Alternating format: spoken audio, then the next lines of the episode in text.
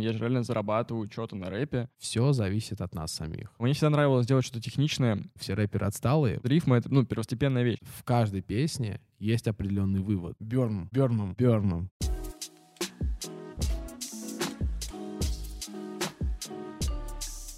Без кепок. Без кепок, пацаны. Всем салют. С вами подкаст «Без кепок». И сегодня мы начинаем великолепную историю данной программы. Сегодня с вами ведущий данного подкаста Станислав Sizzam. И я, как меня зовут, Стас? Максим Бюрмм. Правильно я произнес твой ник? Я просто тренировался сразу, чтобы вы понимали, потому что Максим такой: пожалуйста, когда мы начнем, произнеси мой ник правильно. Я такой: все будет хорошо, Максим. У нас сегодня такая достаточно интересная тема. Это наш такой первый вводный подкаст. И я думаю, что есть смысл рассказать о себе, рассказать, как такое вообще получилось, зачем мы это все записываем с таким красивым тут антуражем. Вот, сидим с такими крутыми микрофонами, с красными наушниками. Поскольку у нас подкаст про рэп, он называется поэтому «Без кепок», типа «No cap», ребята, вот, суть в этом как бы заключается. It, Расскажи, Максим, как так получилось и зачем, что ты пришел в эту страшную историю под названием «Русский рэп». Ведь ты знаешь, что раньше все рэперов, всех рэперов считали дураками. Я так это назову. Слушай, ну, я могу сказать так, что я все еще дурак. И, наверное, позиция относительно рэпа в то время, когда я только начинал, не изменилась, я все еще дурачок. Но это было достаточно давно. Могу предположить, что это был четвертый класс школы, мои первые потуги в рэп. При том, что я не слушал рэп в целом. То есть я отрицал русский рэп. Из иностранного я слушал максимум Эминема. Извините за популизм. И при всем этом мы просто со своим другом после школы записывали на видос, как мы... Другу не Тибо зовут случайно? Нет, с Тибо мы познакомились чуть попозже. Тибо mm. наш великолепный монтажник. Ну, в общем, это было с моим другим другом, который, к сожалению, завязал с рэпом. Странно, так происходит с девяносто пятью процентами людей, которые начинают читать рэп в малолетнем возрасте. Знаешь, всегда, когда ты наступаешь на говно, хочешь его оттереть, и больше на него, в него не наступать. Ну, почему, как... почему-то я хожу по этому... Да, определенные мазохисты, которые этим занимаются на протяжении всей жизни. Да. Слушай, ну, так вот. Это был с другим другом, мы после школы ходили и просто записывали на камеру, как мы батлим. При том, что мы не батлили, мы просто читали какие-то очень странные строчки. С этого момента я подумал, что я крутой рэпер и фристайлер. С того момента я очень хорошо фристайлил, э, ровно пять лет, наверное, своей несознательной жизни в таком возрасте. Когда кровь и любовь можно было рифмовать, да, это считалось да, круто, да. Я понимаю. Причем я был уверен, что это крутые строчки. Тогда. После этого я подзабил немножечко, потому что жизнь изменилась, сам понимаешь, взросление, ну, переходной этап, и я решил, что нужно поузнуть, и потом уже возвращался к этому в классе восьмом. Совершенно в другом состоянии, в состоянии лирического героя, когда ты ходишь и такой: я творец. Ты творец. Я, я отец. Не, не отец и творец. Ну, тоже да, как вот так тоже можно было рисовать в время. Нет, а, ну, то есть, а почему? Вот, ну, просто вот как... Я просто всегда... Мне всегда интересно, как люди начинают заниматься музыкой, каким-либо творчеством. То есть есть же какой-то определенный толчок. То есть ты не просто такой, типа, вот слушал там, я не знаю, Эминем, и такой, блин, вот э, тоже буду. И, ну, или это так произошло. Просто у всех по-разному. Это вот, знаешь, многие психологи считают, что там великие творческие люди, когда они там узнают, как они начинали, то это типа много объясняет весь спектр творчества, как это, что там дальше двигается и так далее. Ну, я могу тебе сказать то, что я был достаточно творческим человеком в свое время. Как, на удивление, сейчас не особо, как-то даже больше в детстве. Мне всегда нравилось что-то связанное с музыкой. Ну, особенно что-то зарубежное. Никогда особо не ценил, что русское, к сожалению. Да и понятно, почему. Как Скриптонит в интервью Дудя. Просто мне нравилось любое творческое движение. Мне нравился видеоблогинг. Видеоблогинг в пять лет. Это видеоблог. Это видеоблог. Такое было. Пожалуйста, не находите мои старые видосы, я буду очень благодарен. Мне нравился видеоблогинг, мне нравилось музло просто как творческий процесс. И поэтому... Плюс я был в музыка... я был в непоседах, если ты знаешь, что это такое. Ребята, кто знает, что такое непоседы, ставьте в класс. Это музыкальная группа? Это музыкальная труппа. Это просто большой набор детей, которые поют, читают, там, не знаю, бегают, прыгают. И там была музыкальная школа, немножечко сольфеджио позанимался в свое время. Кстати, кстати, у меня идеальный слух, Стас. Смотри, но, то есть, вот, ну, не было у тебя такого какого-нибудь, типа, значит, щелчка, типа, что все, я вот рэпер? Щелчка, ну, он произошел, наверное, только недавно, когда начал гастрайтить людям. когда я такой, блин, я же реально зарабатываю что-то на рэпе, и мне нравится, и я, ну, скилловый в этом плане. А тогда, да какой рэп? Слушай, я думаю, что у тебя то же самое было, что ты вряд ли стартовал, и такой, я рэп-артист, у меня есть скиллы, флоу, э, котлета денег. Ну, я думаю, что никогда такого не было. Все, кто начинает, они так или иначе творцы, ну, в своем раннем возрасте. Вот ты в каком возрасте начал заниматься рэпом? Ой, слушай, да, короче, я начал заниматься рэпом, на самом деле, очень недавно. Ну, то есть у меня вообще мысль появилась о том, чтобы записать трек только в десятом классе. Чтобы ты понимал. Сейчас, чтобы вы понимали, я на третий курс перешел. То есть, ну, это меньше пяти лет фактически. И вот первая песня вышла только на начале первого курса. То есть я долго вынашивал эту историю. Знаешь, я, короче, на самом деле, это очень такая сложная история, потому что я очень долго боялся. Ну, значит, то, что даже боялся, я такой, ну, надо, ну, как-нибудь потом, как-нибудь что-то это.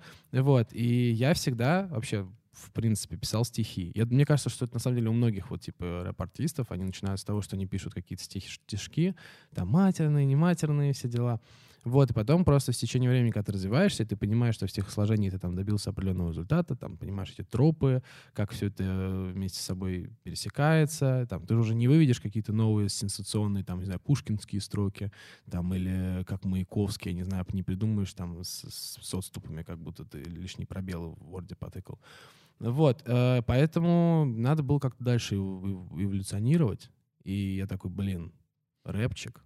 И я просто, типа, приехал, вот, мы в десятом классе были в Питере, поехали вместе с классом в Питер, мне там очень нравилась девочка, вот, и, ну, знаешь, такая история... Классическая история русского рэпа — с... это неразделенная конечно, любовь конечно. С девочкой, знаете, а может и с мальчиком, я есть, опять-таки не осуждаю это. Есть, знаешь, вот вечные темы, это вот про неразделенную любовь, мне кажется, это будет жить до конца жизни, потому что, наверное, каждый человек с этим сталкивался в какой-то момент своей жизни.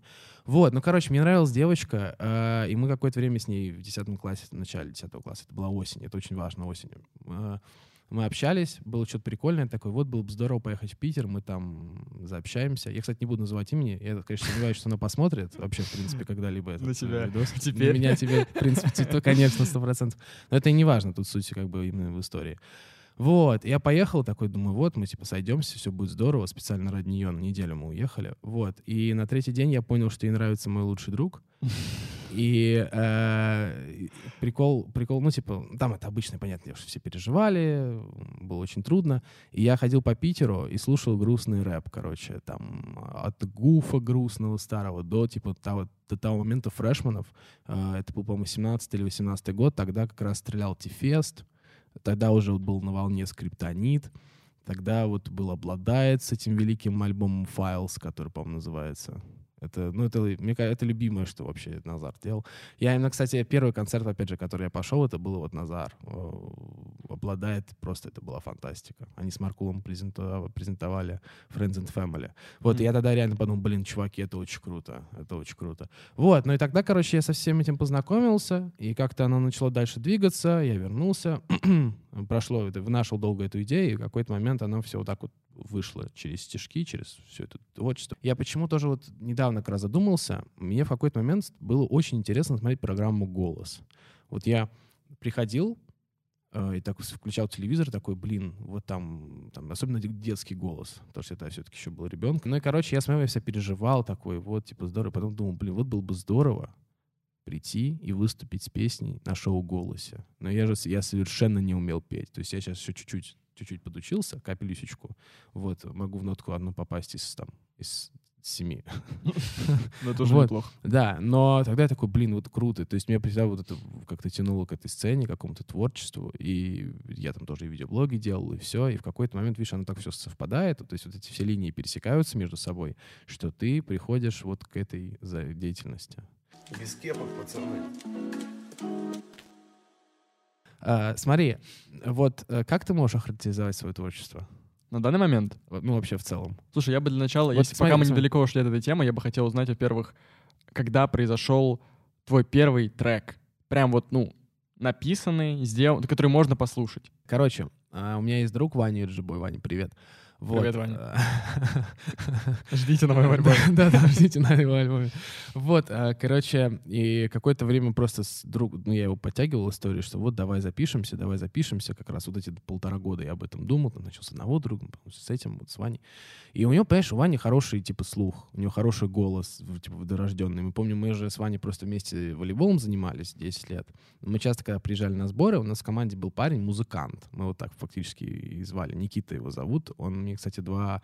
Э, у него два моих трека с приоритета под его продакшеном, последние два. Вот. Э, и он все говорил: Ваня, блин, типа, очень круто поет, чувак, а там у тебя какие-то корни есть, там еще чего-то, еще чего-то. И я все время, короче, подбивал Ваню записаться. Во-первых, мне самому было страшно немножко пойти на студию, как бы, ну, ты представляешь, я не то, что я «а» сказать не могу нормально, а тут еще надо в ноту еще петь, еще что-то там, блин, ну, то есть всегда такая история бывает. И вот мы приехали, короче, ко мне на дачу, вот, э, Ваня очень фанател по самолетам, и он там наблюдал, короче, как они летали, потому что у меня дача рядом с Домодедово.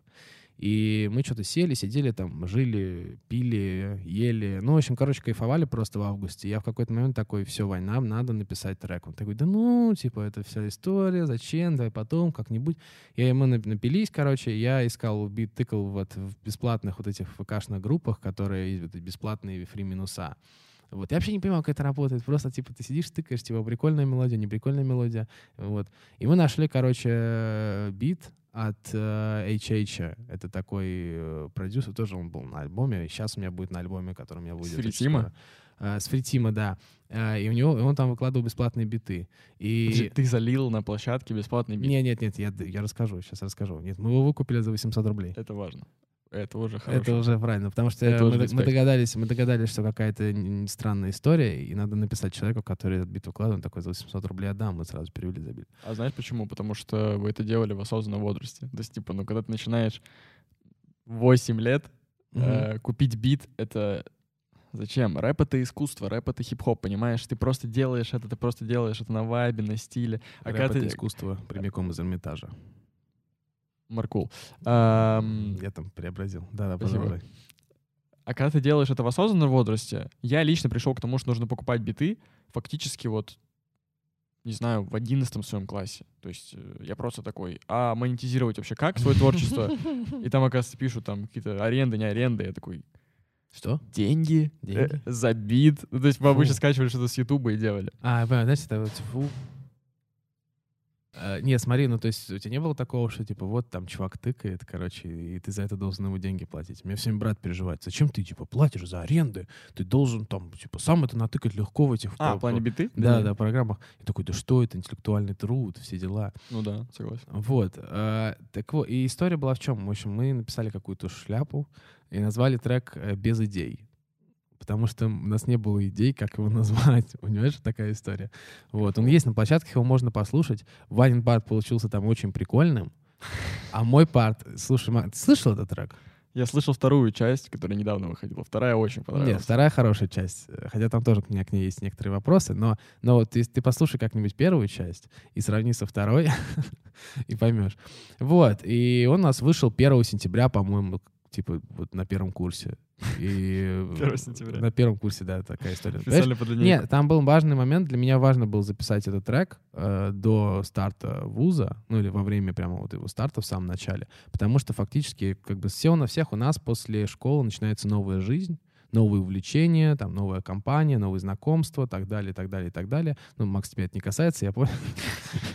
Нет, ты просто так смотришь, типа, ну да, конечно, у меня не касается. Вот, и мне нужно было просто, типа, поставить точку вот по прошлой жизни, что, типа, все, она закончилась. Записав русский рэп? Записав, блядь, русский рэп, да. Видишь, знаешь, из, из, одна, из одной жопы полез в другую.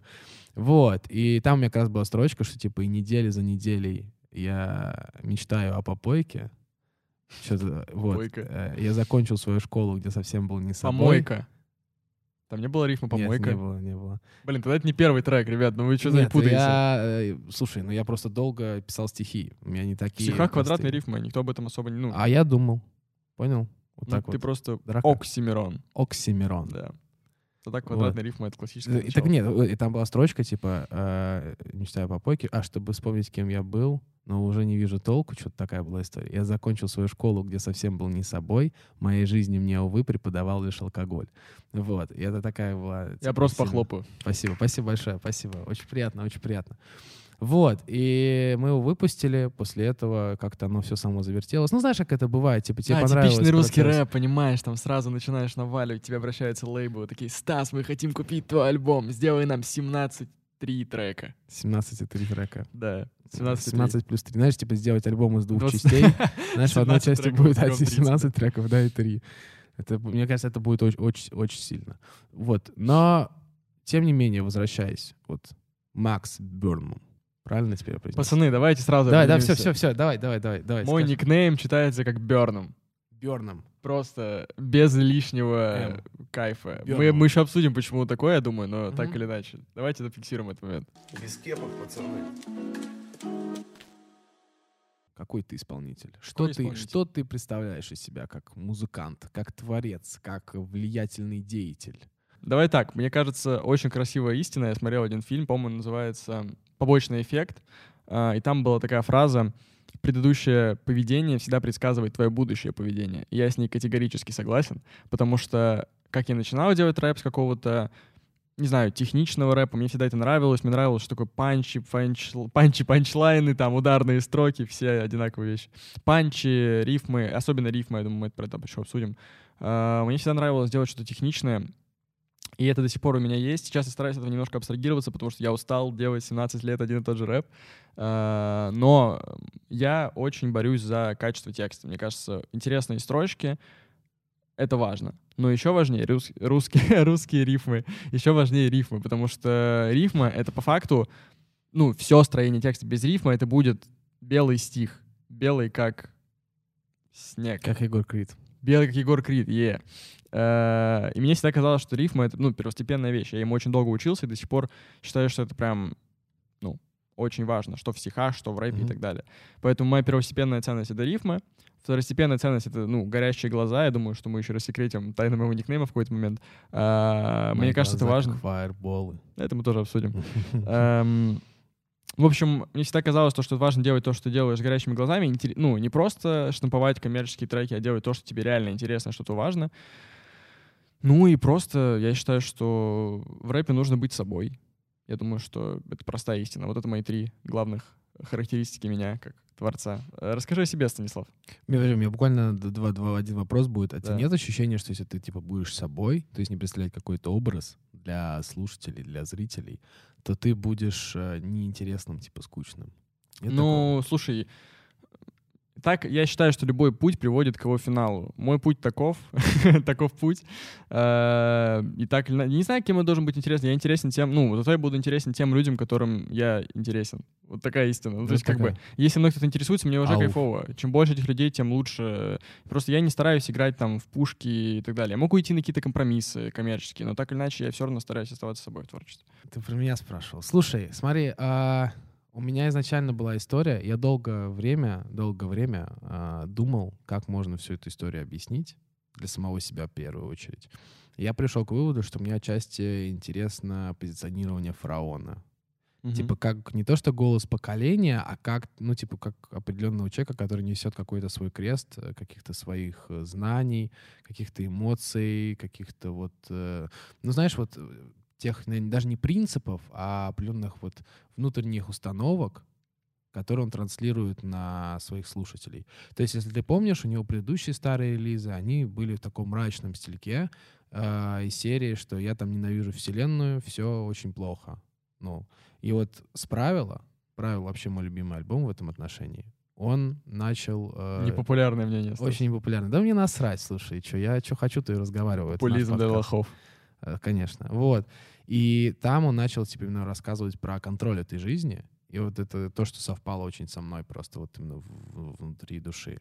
Вот. И я просто стараюсь типа, пропагандировать определенные свои взгляды на эту жизнь. Вот. То есть вот в этом состоит э, мое творчество. Я делюсь своим жизненным опытом и рассказываю какие-то истории или какие-то разные там мысли свои для того, чтобы подкрепить это все каким-то посылом. Если ты внимательно посмотришь, если у тебя будет желание когда-нибудь еще раз включить мой трек, вот, то в каждой песне есть определенный вывод, то есть, который объясняет все, зачем это было написано. Журналистика во всей красе осталась. Ну, извините уж, как, как оно получилось, так оно получилось. Вот, и, наверное, типа, одни из самых главных ценностей, которые я как бы двигаю в, своей, в своем творчестве, это самое главное, что нужно быть лояльным вообще, в принципе, к людям. Вот, э, то есть к любым вообще действиям человека нужно быть максимально лояльным. И вторая история — это что максимально все зависит от нас самих. Максимально. Нет никаких, то есть совпад... ну, совпадений бывают, это мы можем так объяснить, но нет никакой судьбы. Если выбор делал я, то как, кому нужна судьба? Я не ролевая модель фараона совершенно. То есть э, ну, у нас подача разная, там у нас как бы движения разные. Я совершенно не похож на фараона. Вот. Но, понимаешь, у него есть вот эта тема искренности. Он же максимально искренный вообще сам перед собой, перед своим слушателем. Я вот тоже к этому стремлюсь. Вот искренность — это, наверное, вот третий фактор вот этого кредо, который объединяет и двигает мое творчество. Вот. Ну и в остальном, конечно, говорю там всякие разные истории. Я уверен, что люди, которые послушают мое творчество, им будет это интересно в плане, может быть, как-то переработать эту мысль через себя. Потому что иногда мысли бывают банальные, но важно, чтобы кто-то их так сформулировал, чтобы ты запомнил и как бы их придерживался. Без кепок, пацаны. Слушай, я хотел задать такой вопрос. Провокационный. Я сказал, что ролевая модель фараона. Вот как ты считаешь... Ну, давай я, я выскажу, почему ты ролевая модель фараона. А как, чья ролевая модель я, по-твоему? А почему ты считаешь, что я ролевая модель фараона? Нет, ну я просто подогреваю интерес. Это а, будет отлично, интерес. Отличный способ это сделать. У нас была, была шутка. Ну, я не знаю, ты на нее очень бесишься, но я все равно про нее расскажу. У Макса есть клип вместе с uh, Тибо, uh, который называется... Господи, как он называется, напомни мне. Клип с Тибо. Нет, нет, ну где вы еще, типа, на, в белом... Свет. В чем? Свет, да-да-да, вот свет. И там, короче, Макс максимально был похож на «Обладает». Просто максимально был похож. Внешне. Внешне. Внешне. А мы говорим про ролевую модель. Нет, так вот, я сейчас объясню. Про и там, ролевую модель, И у тебя пожалуйста. было, типа, на, на, на вашем релизе, у тебя было вот это, где я, я, я не нашел своего смысла. О, да. Вот, и, ну и мне прям такой, меня немножко тогда, я же говорю, я пообладает, типа, фанател такой, типа, о, прикольно, есть такое чуть-чуть. Да нет, слушай, да ну нету какой-то... Слушай, я, подожди секунду, я не нашел своего смысла, это обладает, по-твоему? Ну, флоу. Ну, это, похоже, есть такое. Это чуть-чуть. Прям чистейший оксимирон. Нет, нет, нет, нет. Бро, когда ты вшаришь в рифму, ты скажешь, что это чистейший оксимирон.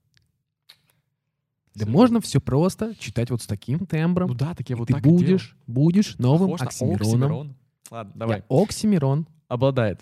Вот, но нет, нет, нет такого. Ну, то есть у тебя прям, слушай, ну, ну меня, я не могу тебя типа ни с кем сравнить. Я вообще перестал эту историю как-то делать. Мне кажется, что если у человека, когда ты слушаешь исполнителя комплексно, типа его изучаешь, и ты понимаешь, что он копия кого-то, то это большая проблема для человека.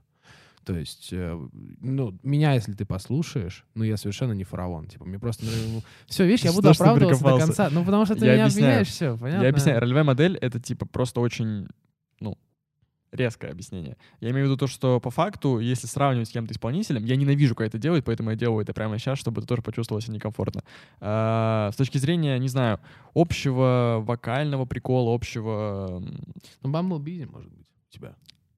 Ну, наверное, потому что я тебе об этом сам говорил, что мне кажется, что я его много слушаю в свое время.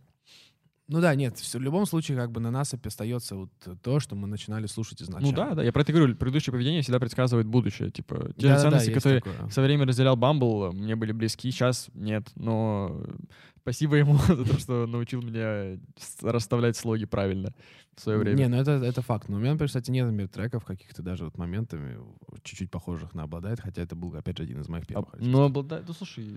Но, но, вот знаешь, Айра... Я недавно заметил, что у меня прям бывают как бы по интонационному какому-то движу в, те, в треках такие вот моменты, когда я такой, типа, вот это, по-моему, Айра был сейчас просто. Да, конечно, у всех такого. Не, не можно, ну, не можно, нельзя придумать. В теории можно, но все так иначе на что-то похоже. У всего есть свои референсы. И опираясь на какой-то свой новый рэп, ты так иначе опираешься на то, что ты слушал. Поэтому прямо сейчас я стараюсь не слушать русский рэп.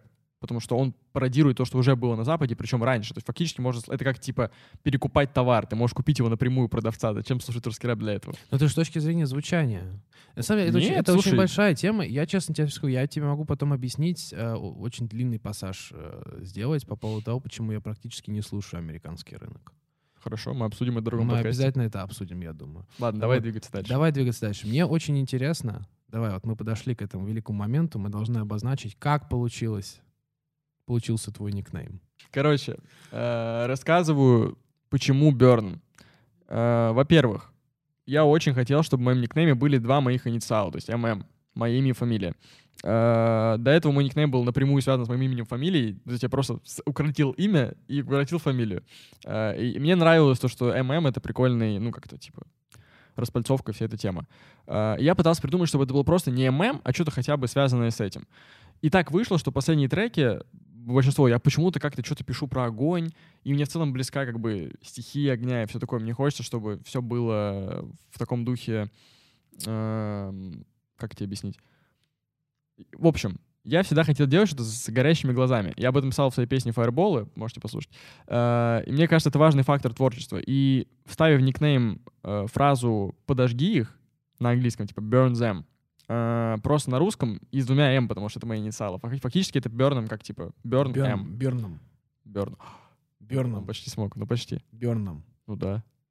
Так это получается как будто там одна «м». Да, но там две, потому что это мои инициалы. А как? А почему? Потому да. что это мои инициалы. Ну, типа... Нет, нет, а почему он не произносится? А зачем ее произносить?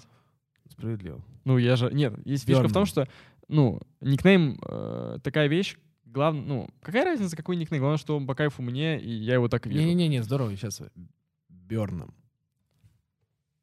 Да? Скажи, спасибо, что спасибо, Стас. Мне получилось? Очень приятно. Есть еще такая история, что у тебя достаточно агрессивный типа рэп, в принципе. Был.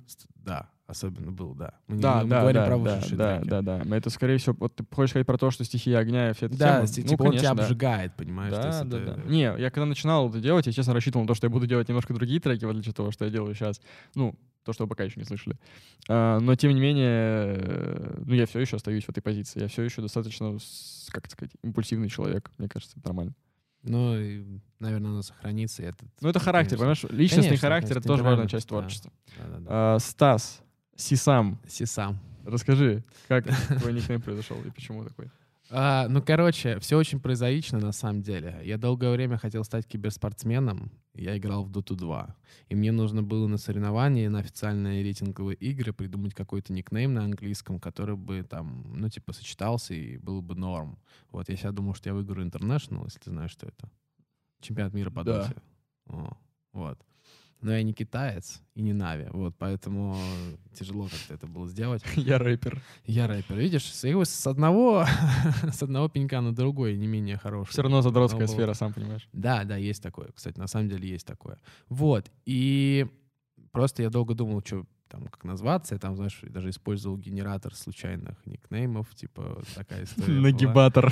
Стас Нагибатор. Нет-нет-нет, знаешь, типа есть в интернете специальные сайты, которые ты кликаешь, и тебе он, типа, рандомный ник выбирает. Так я так себе никнейм выбрал.